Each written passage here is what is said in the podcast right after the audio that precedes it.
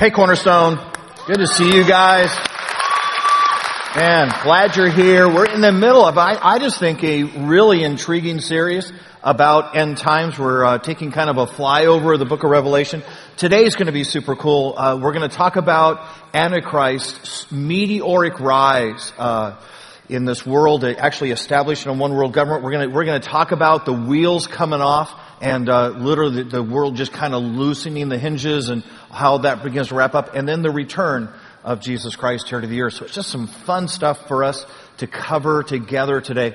Now, if you've been here so far, then you've already uh, kind of walked with us as we've had a discussion about an event that we call the rapture, uh, which is a really interesting moment in which Jesus comes uh, he doesn't come to earth. He only comes as far as the clouds. And then every single person who's here on the earth who is actually a Christian, not that they've been baptized as a baby, not that they went to church an awful lot, not that they prayed, that they've actually made their own personal decision for Jesus Christ.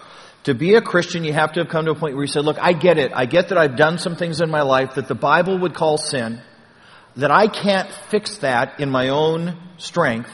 I need a Savior who can forgive me for those sins. And you make your own personal decision to step past the cross in faith and to accept Jesus as your Savior. That's a Christian.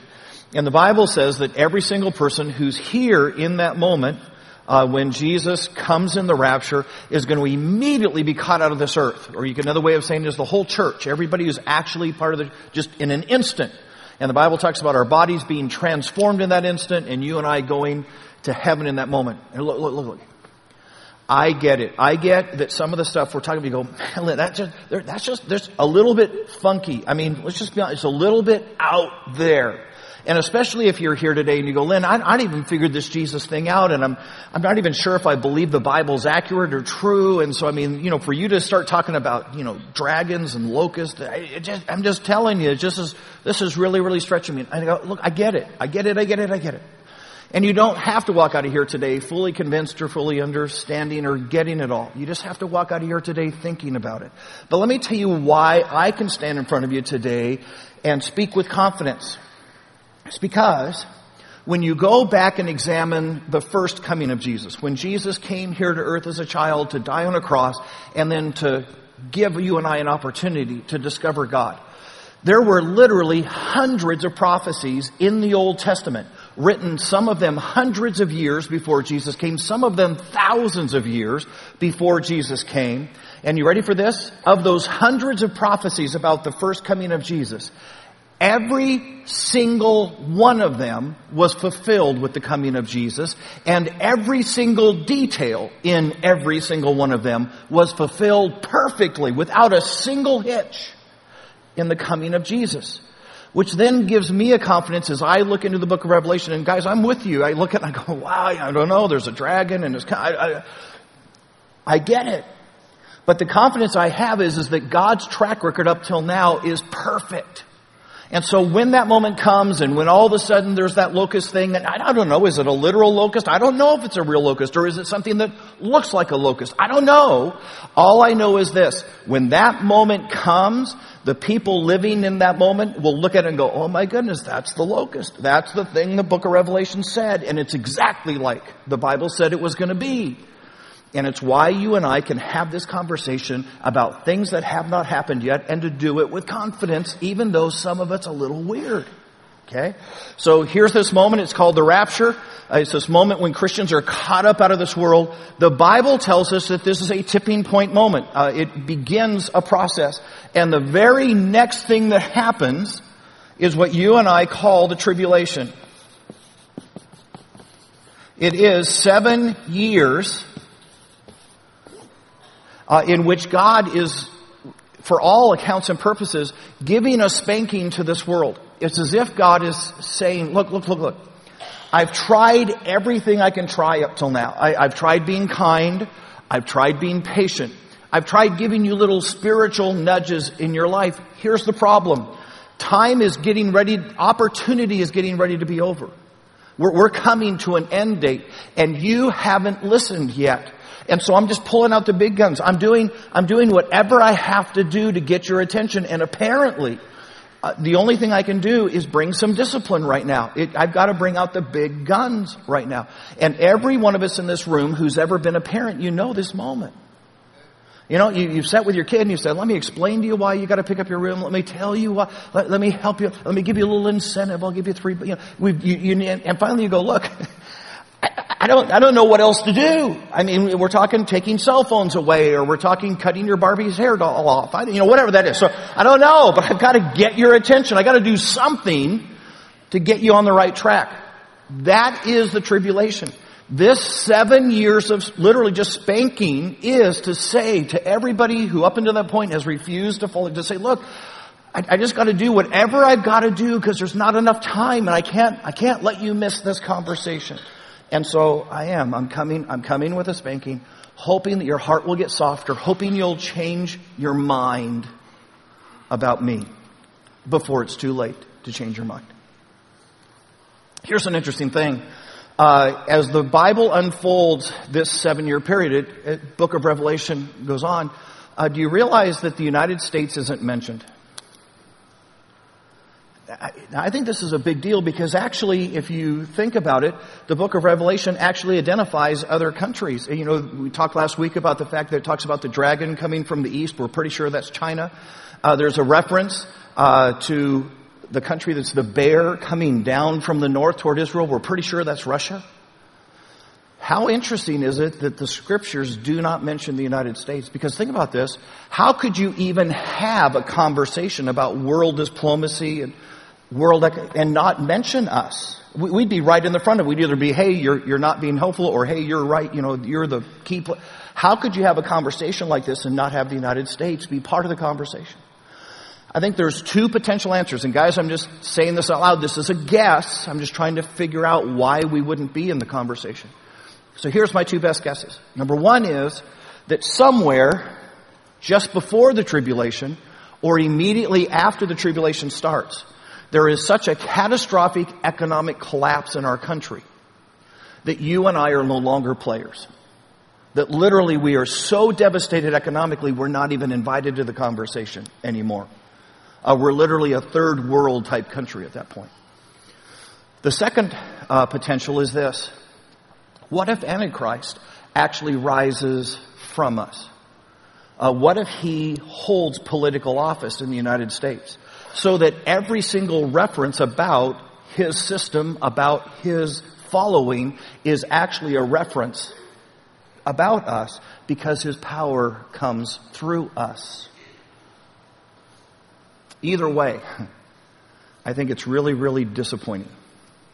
Now, if you want to try to find something that maybe, maybe, maybe, maybe sort of hints about the United States, there's a passage in Revelation chapter 12, uh, verse 14. It's a very small passage. It's a very minor passage. Talks about Israel being lifted out on the wings of eagles.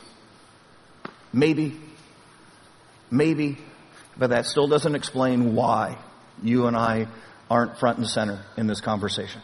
All right, so let's talk for a few minutes about, hey, uh, how does Antichrist go from a fairly obscure figure at the beginning of the tribulation. The reality is in the first three and a half years, he is not world ruler. He does not, he is one among many rulers. And he is able to leverage the events of the tribulation so that by the midpoint, he has meteorically risen to world stature and world control. How does he do that? So grab your Bibles. Uh, it's Revelation chapter 13. If you're unfamiliar, if you just go to the back of your Bible and work to the left, you're going to find this book of Revelation. This is probably the easiest Bible search you will ever do in our church because it's the last book of the Bible. It's as if the Bible scholar said, hey, you know, that one's really, really kind of scary and weird. Let's make it at the last. So it's Revelation chapter 13, uh, starting in uh, verse 1. Uh, here's what it says. Revelation chapter 13, starting in verse 1, the dragon. Now, anytime you see the term dragon in uh, Revelation, it's referring to Satan. And it's interesting because during the tribulation period, it's as if God says, hey, some of the things that I've constrained you with, some of the things I've held you back and told you you couldn't do, you got your shot. Do what you want to do, go for what you want to go for. And the Bible literally portrays Satan as being the great puppet master of the tribulation. Everything is him dangling and controlling during this period of time. Uh, he's referred to here as the dragon. The dragon stood on the shore of the sea, and I saw a beast coming out of the sea. It had ten horns and seven heads, and with ten crowns on its horns, and on each head a blasphemous name. The beast, which the beast is a reference to Antichrist. So you're going to hear Bible scholars back and forth. Antichrist, the beast. Uh, the beast I saw resembled a leopard, but had feet like those of a bear and a mouth like that of a lion. The dragon, Satan, gave the beast his power and his throne and great authority. One of the heads of the beast seemed to have a fatal wound, but the fatal wound had been healed, and the whole world was filled with wonder and followed the beast. People worshiped the dragon uh, because he had given authority to the beast, and they also worshiped the beast and asked, "Who is like the beast? Who can wage war against it?" So the first major event that we find here in Revelation chapter 13, and we're not going to read it all, but guys, this is probably one of the most pivotal chapters in the whole, you're going to want to go home and read it. It's fascinating stuff. But the first major event is this, what seems to be mortal wound uh, to Antichrist uh, that somehow then ends up getting healed. Here's an interesting thing as Satan presents Antichrist, and the reason we call him Antichrist is simply this. He is literally as far different from Jesus as you can possibly be. He is absolutely narcissistic. He is absolutely in it for what he can get out of it. It's all about his personal attainment and his personal glory. He doesn't care about anybody else. He's willing for everybody else to die for him to be happy. Jesus was willing to die for us. And so he is literally the antithesis of everything that Jesus is, hence the Antichrist. But here's the interesting thing about it, is that in actuality, as Satan proffers him on the world, people are going to believe that he is the Messiah. Some are going to think it's Jesus come back, and others are going to think it's Jesus come for the very, very first time. Matter of fact, uh, one of the things that Antichrist probably is going to do, now this, I just want to say this out loud, this is me reading between the lines. But it's obvious when you read the book of Revelation that the temple is back in full function during this period of time. I guess, my best guess is that Antichrist probably somehow negotiates a peace treaty. That he's able to get the Arabs to relinquish the Temple Mount. He's able to allow the Jews to finally, after thousands of years, rebuild their temple, which brings great alliance with them. I mean, they are absolutely thrilled that he's been able to do this. I also am guessing, okay, am guessing, I, my best guess is, is that he probably has some sort of Jewish lineage. That somewhere in his ancestry, he's got some sort of Jewish uh, heritage there. Here's why. Because the Jews in the early part of the tribulation believe he's Messiah. And I don't know how you get there if he doesn't have any Jewish background. But they literally believe, here's, here's gonna be, there's, they're gonna say that Jesus character, we told you he wasn't the because this is the real Messiah. This is the Messiah the Bible told us about. And we've been waiting all this time for him. And they're going to accept him. Isn't it interesting that as Satan goes to set him up, that he offers as part of the evidence of Antichrist a false resurrection? Isn't that interesting? Because stop and think about it, guys. What's the most powerful evidence of the authority and the authenticity of Jesus Christ? It's Easter. It's the resurrected Savior. And Satan, trying to mimic that, will create a false resurrection as a way of authenticating Antichrist as being the Messiah, the new Messiah for the world. Revelation 13 goes on to tell us that it's during this period of time that he will finally establish a one world government.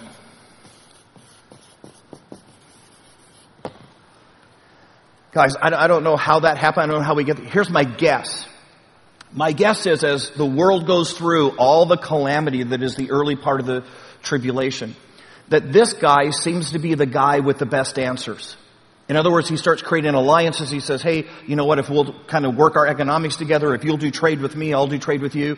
And as he does this, everybody that goes into alliance with him seems to be economically better off than the rest of the world. And guys, I'm just going to tell you, you want to get people to join you, you want to get people to leave their scruples and their character behind, offer them money. Say, hey, if you come with me, I can help you financially. How many people have you seen get into a con scheme and things that were unethical they never would have done, but it's in the promise of money. And so my best guess is, is that whatever he puts his hand to seems to economically turn out better than what anyone else is doing. And so the world begins to say, well, it only makes sense. I mean, we're over here struggling. We can hardly feed ourselves and you guys are prospering. We're in. And for the first time ever in the history of the world, there is one guy who has absolute control and is actually running the world. Next thing in Revelation chapter 13. It talks about a false prophet and a one world church. So he ends up to say, look, look, here's the deal. You realize one of the things that's caused problems in our world up until now and all this dissension is all these different religious views. So look, look, look, look, look. What, what if we just all agree to agree? What, what, what if we just coexist together? And so you're, I don't, I don't care what you believe. It's okay. And if you want to believe in Buddha or if you want to believe, it doesn't even care as long as we all believe in God and we all believe in being good people. So, and he, and he creates this one world church with a one world prophet over the top of it. Isn't it interesting that Satan, remember we said Satan's in charge? Isn't it interesting that Satan would create something religious? Isn't it interesting that Satan would create a church, a one world church that's cooperative and collaborative and you know why he's willing to do that? Because Satan doesn't care if you worship God. Satan doesn't care if you go to church. Satan doesn't care if you believe. As long as you don't believe on Jesus. See, as long as you, as a matter of fact, you can believe on Jesus as long as you don't believe on Him as Savior. As long as you think He's just a good example or, or a nice person who taught some, then Satan's all okay. He's all in for that. And he's going to say, look, it's okay. If, if you want to do this, and if you just say, hey, we all have different roads to God, and we all get to God in different, and, and you happen to have a Muslim road to God, and you have a Buddhist road to God, and you rub crystals to get to God, who cares? As long as you don't acknowledge Jesus as Savior, Satan's fine. And so he establishes a one world church, saying, You realize it's, it's been this whole Jesus thing and all that, it's been so divisive and so harmful to our world, and let's just all worship our own way as long as we're going the same way. The next thing that he does in Revelation chapter 13 is called the abomination of desolation. This is an interesting moment. So in the temple, remember we told you the temple's back fully functional. In the temple, the false prophet, the leader of the one church says, well, you know, you realize who's unified all of us and who's brought us all together collaboratively. It's been Antichrist. It's been this really cool guy. So let's erect an idol. Let's erect a statue to him and then we can all go to the Temple Mount and we can give it reverence and we can give it respect or, you know, maybe even worship it. Uh, but we can all do that together because, you know, he's kind of like the prophet. I mean, even the Jews are calling him the Messiah. And so the false prophet has them erect this idol right there in the Temple Mount. Now this is an interesting moment because although Israel and the Jews have followed him unapologetically and even declared him Messiah up until now, in this moment they absolutely turn away. In this moment they say, we've been hoodwinked. And they turn away from Antichrist. Why is this such a big deal? Why would be putting this image in the temple courtyard be such a big thing to them? Ten Commandments. First commandment. Thou shalt not have any other gods beside me. Second commandment. Thou shalt not make unto thyself any graven images, any idols. And immediately the Jews go, we've been duped because God cannot possibly, cannot possibly, cannot possibly be doing this in the temple. and they turn from Antichrist. The interesting thing is, in this moment, Antichrist becomes as hateful and vindictive toward the Jews as he's been toward the Christians all along. And he begins to kill and persecute them with the same fury that he's been killing and persecuting tribulation saints for the first stretch of the tribulation. Final thing that Revelation talks about in his meteoric rise is the mark of the beast. And we talked about this a couple weeks ago a little bit, but it's interesting. I don't know if you've caught it or not. It's actually the false prophet who comes up with the idea that we all need to have this common mark. It's possible that the mark might even be a symbol of the one world church. We don't know. And, and is this symbol in ink? I, I don't know. You know, or is it like a fluorescent ink, like when you go to Disneyland, you know, and you can't see it, but you put it under a black light and all of a sudden, you know, your little symbol. I don't know. Could, could it be, could it be a chip that we're in bed? I don't know. I simply know this, that scripture is absolutely clear when it says that once this decision is made, that they're going to have this form of identity. It's going to, you know, it's going to save you from identity theft and it's going to make transactions safe and it's going to do all these things.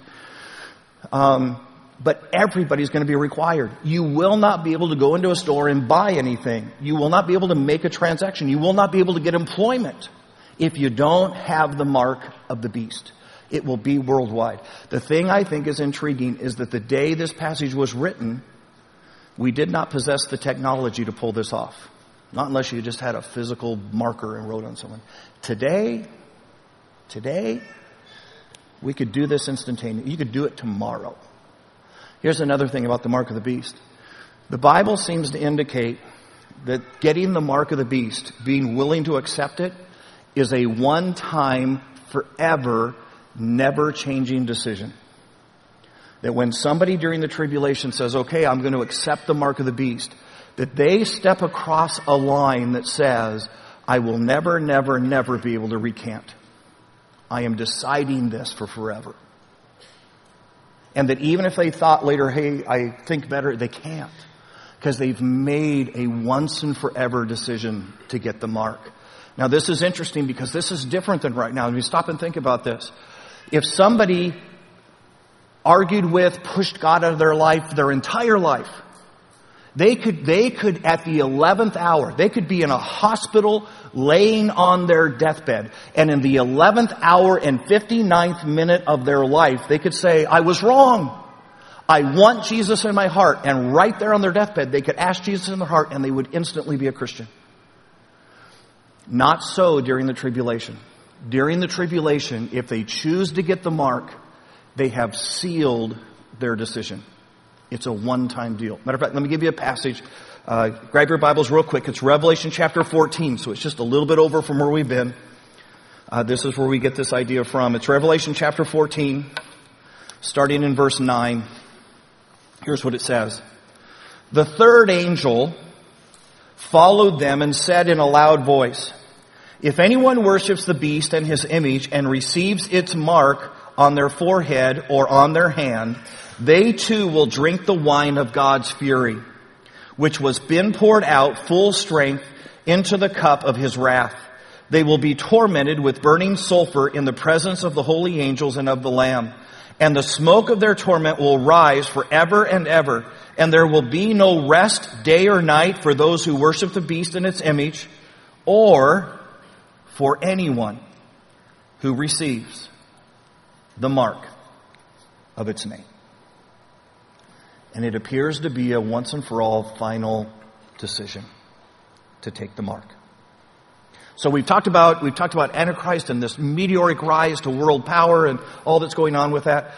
And then after that, we seem to have a little bit of pause. We don't know exactly what happens. But our best guess is simply this we think there's probably a period of some sort of prosperity. There's a period of time when people are going, man, this was the best decision. He's the right guy to lead us. This is all turning out better than we ever thought. And everybody's in until, until the wheels of this world literally begin to fall off. And that is chronicled in Revelation chapter 16. So grab your Bibles, go over there real quick if you can. Revelation chapter 16 uh, here's when the world should know. ought to be figuring out, boy, we have made the worst mistake ever. It's Revelation chapter 16, uh, starting in verse 1. Here's what it says. Uh, then I heard a loud voice from the temple saying to the seven angels, Go pour out the seven bowls of God's wrath on the earth. The first angel went out and poured his bowl on the land, and ugly, festering sores broke out on the people who had the mark of the beast and who worshiped its image. So you get this moment. Suddenly there's a pandemic that, that literally worldwide, um, everybody who has the mark of the beast breaks out with these boils, these oozing boils that are just tormenting in their pain. And yet Christians, those who have chosen Christ during the tribulation, don't break out in the boils. Why, why do you think God would do that?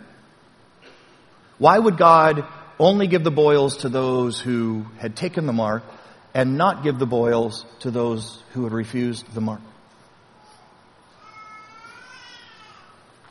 Here's what I think. I think it's an act of love, actually. I think it's God saying, hey, whoa, whoa, whoa, whoa, I, I just need you to know there, there's something going on here. This isn't natural. This isn't normal. This is me. And you've chosen the wrong side. Because you see, all my children are safe and healthy and okay right now.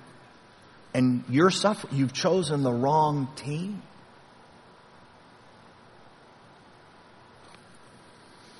Back to the passage. Uh, verse 3. Uh, the second angel poured out his bowl on the sea, and it turned into blood like that of a dead person, and every living thing in the sea died.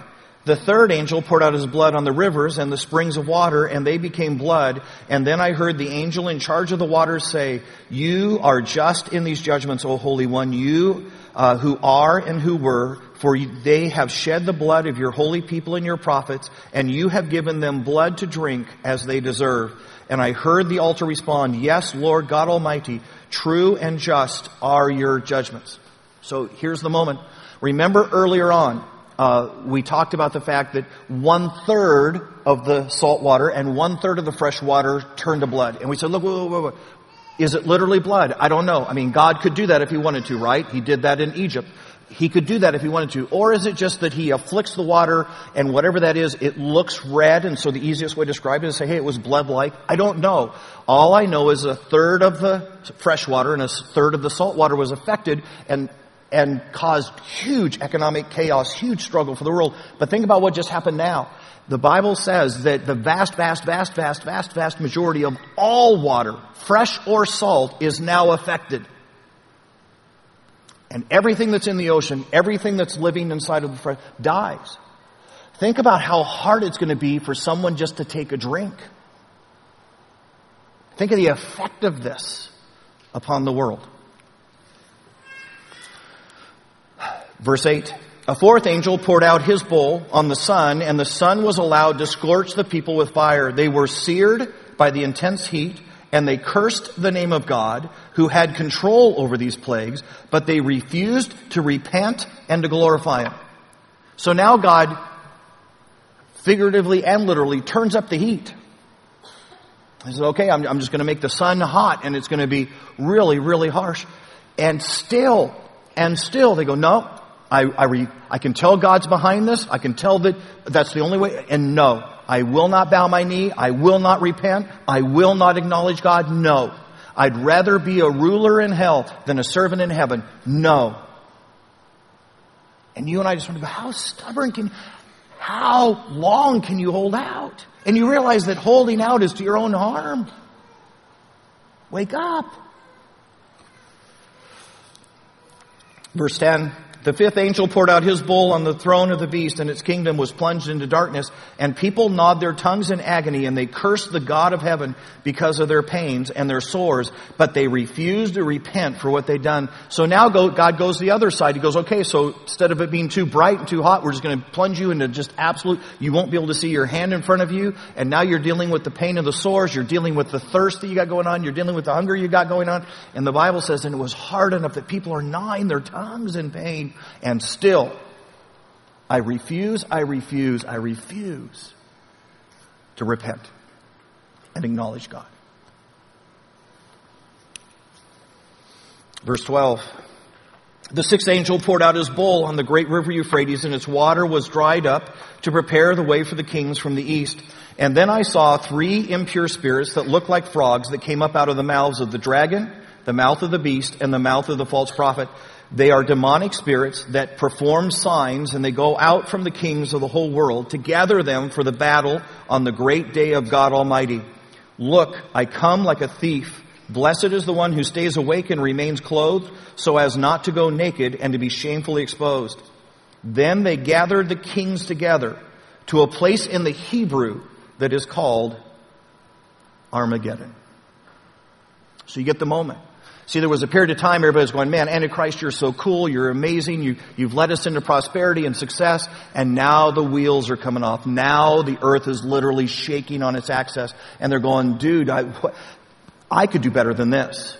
And so now the kings of the world, the rulers, the political figures, all say, well then we're, we're just going to take it for ourselves. We're going to be in charge of us. You, you don't get to make any decisions for us anymore. We're going to make our own. And so now they come to battle and the battle culminates, interestingly enough, in an obscure little valley in Israel called Megiddo. Uh, I'm getting ready to take a trip over to Israel with a bunch of people from our church, and we're going to go. We're going to go visit the site of Armageddon, the, this little quiet valley.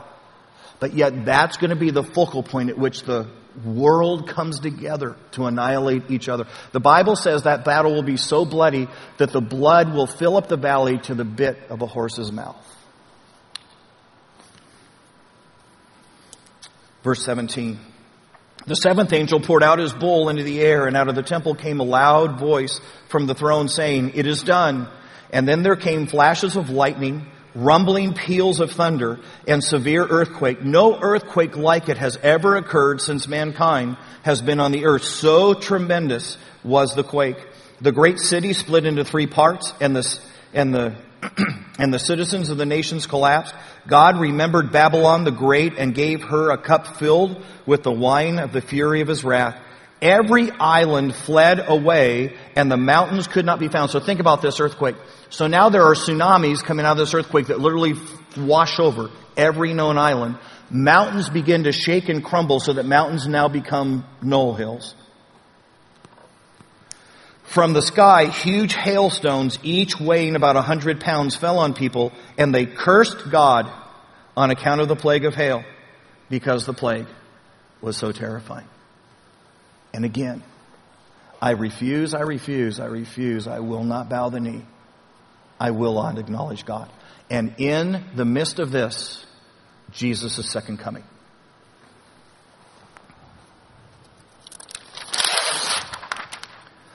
Scripture tells us that in the midst of that battle of Armageddon, in the midst of the hailstorm and the earthquake that we just described, Jesus comes back in what we call the second coming.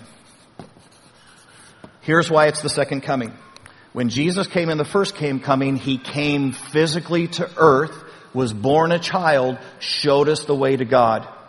In his second coming, unlike the rapture, he will physically come to earth, this time as judge, to take his throne. In some ways, the second coming is the rapture in reverse. So think about this. When the rapture happened, remember Christians left, we went up to heaven, and people who didn't know God, who hadn't decided on God, so if you want to call them unsaved or undecided, however you want to call that, they stayed during the rapture. In the second coming, Jesus will remove all those who have refused through the whole time, or the unsaved, the unrepentant. He'll actually judge them. And the ones that will be left are the Christians who lived through the tribulation. It's kind of the rapture in reverse. That signals really the final chapter, the second coming of Christ. What do we do with this?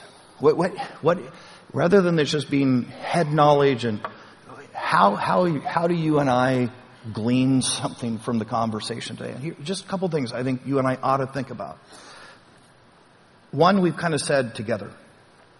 You don't want anyone you love to face that. You don't. You don't want to stand in heaven someday and say, man, there's my neighbor, there's my cousin, and I was just too embarrassed. I just never found the right moment to inject Jesus in the conversation, and now look what they're living through. You and I don't ever want to have that. So I'm just going to nudge you today to say, when you're having Thanksgiving dinner, when you have that cup of coffee with your coworker, find a way. Find a way to be just a little bit louder about Jesus. Find a way to share a little bit about why you have faith. And I get, I get it. I get that they may laugh. I get, I get that they may think you're a whack. I get it. But you and I don't want anybody that we really care about to ever face this, and we don't know how close we are, and not to have had the opportunity to know our Jesus. Second thing. How amazing is it to you that a world would follow a guy like Antichrist? That they would let a guy like that run the whole show. A moment in which his character and what he's doing and uh, doesn't even matter because they're being benefited economically. Here's why I think that's a big deal, guys. You and I are getting ready to face an election, and in that election, we're going to elect a new president. And I'm just going to say to you, I don't, I don't think you and I need to have as our first priority who has the best economic plan. I, don't think that the first pass ought to be who's got the right answer for immigration. Now, I'm not saying those aren't important. I'm just saying I don't think that ought to be the thing that, you know, what I think I have to decide what is the depth of that person's character and how close are their values to being biblical values. And after you figure that out, and I don't care what party they're part of, I don't care. What is the depth of their character and how close are their values to being biblical values, then we can talk economics. And then we can talk immigration. After we figure that out.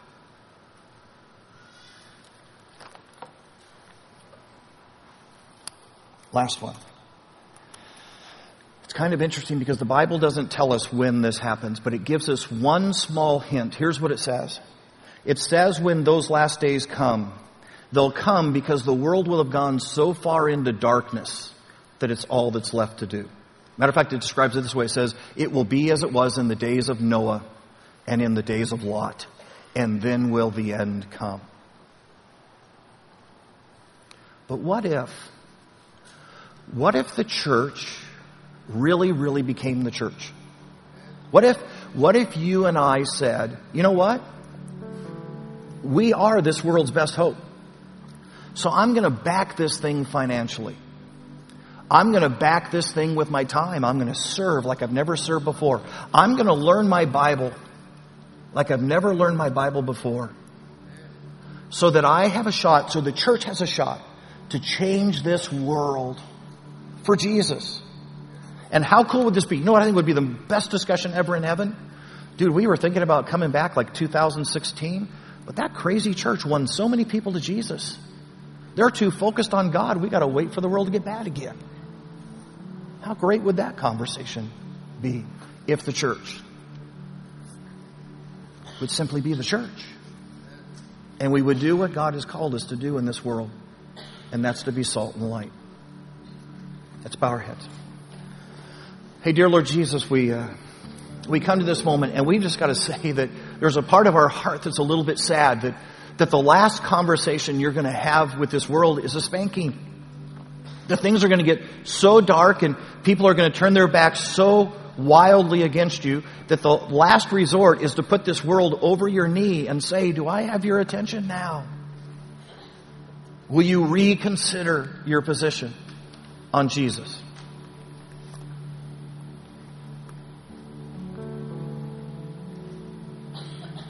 God, we'd love to be the church.